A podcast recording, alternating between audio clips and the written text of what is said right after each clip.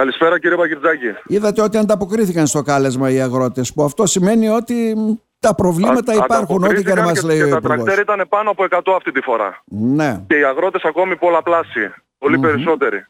μάλιστα. Άρα, κάνατε τη μηχανοκίνητη πορεία σας. Πού βρίσκεστε αυτή τη στιγμή, τι γίνεται, πήγατε περιφέρεια. Τώρα βρισκόμαστε δώσε- στην ναι. περιφέρεια. Ναι, ναι. Έχουν τελειώσει οι ομιλίες που κάναμε. Ο καθένας είπε από τη δική του μεριά τη δική του άποψη. Τοποθετήθηκα εγώ σαν πρόεδρος του Αγροτικού Συλλόγου. Ανε...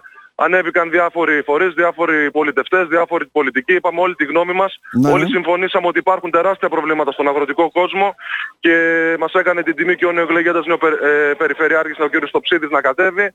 Ε, υποσχέθηκε ότι θα είναι δίπλα μας, αναγνωρίζει τα προβλήματα και θέλει σε, με μια καλή συνεννόηση να μπορέσουμε να τα λύσουμε εννοείται σε αυτή την πενταετία και αν δεν μπορέσουμε να τα λύσουμε τουλάχιστον να τα προγραμματίσουμε για, να, για την επίλυσή τους. Μμμ. Τώρα βέβαια δεν συμμεριζόμαστε τα λόγια του Υπουργού υποκινούμενες οι, οι κινητοποιήσεις. Οι αγρότες πρέπει να είναι ικανοποιημένοι γιατί λύθηκαν τα προβλήματα που ε, ουσιαστικά δεν Κύριε έχουν λυθεί Παγκυρτάκη, στη τι Γερμανία. υποκινούμενοι. Ο, καθένα, ο καθένας το ξέρω. γνωριζόμαστε, έχουμε καθ- καθημερινή Ε, βέβαια. επαφή. Οι μισοί από τους, παραπάνω από τους μισούς εδώ πέρα Νέα Δημοκρατία ψηφίζουν. Δηλαδή να κρυφτούμε Ναι. από τον ίδιο μας τον εαυτό. Όντως. Τι υποκινούμενοι. Ο κύριος, ο κύριος Αυγενάκης είναι υπουργός 6 μήνες και αν κάτσει ακόμη 6 θα είναι, θα είναι με επίτευγμα. Με, Με το, επίτευγμα, ναι. με το πόσο γρήγορα τους, τους Άρα αλλάζει θέλω ο να, κύριος πω, Μητσοτάκης στους υπουργούς. θέλω να πω ότι αν δεν κατανοεί ένας υπουργός τα προβλήματα των αγροτών και ότι υπάρχει πρόβλημα και πολύ μεγάλο μάλιστα και αυτό το αποδεικνύουν και οι κινητοποιήσεις αλλά και γενικότερα πολλοί οι οποίοι παρατούν το επάγγελμα δεν μπορούν να επιβιώσουν γι' αυτό αδειάζει ο νομός μας ε, κύριε Μποτρόντζο πώς θα το λύσει άμα δεν το γνωρίζει;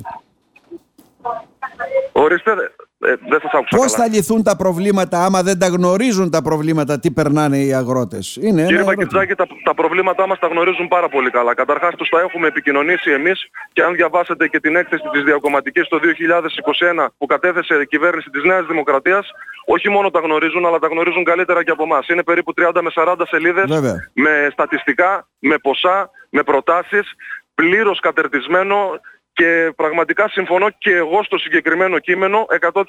Οπότε τα γνωρίζουν τα προβλήματα. Αυτό που δεν γίνεται ποτέ είναι να τα λυσουν Τα αφήνουν μόνο στο χαρτί. Τώρα, μια που είστε εκεί στο χώρο της κινητοποίησης περιφέρεια, θα παραμείνουν εκεί τα τραχτέρ, τι θα κάνουμε, για πέστε μας, δώστε μας Αυτή τη, ένα στιγμή, αυτή τη χρονοδιάγραμμα. στιγμή παίρνουμε απόφαση για το τι θα κάνουμε. Έχουμε αποφασίσει ότι θα μείνουμε έξω, τώρα αποφασίζουμε για το ποιο μέρος θα είναι αυτό το, το έξω που σας είπα. Άρα θα παραμείνουν κάπου τα τραχτέρ, δεν ξέρουμε ακόμα πού, αυτό λέτε έτσι δεν είναι; Ακριβώς, ναι. ναι, ναι. Μάλιστα. Κύριε Μποτρόντζο, να σας ευχαριστήσουμε θερμά. Καλό αγώνα. Να είστε καλά κύριε Μπακυρτζάκη, σας ευχαριστώ πολύ.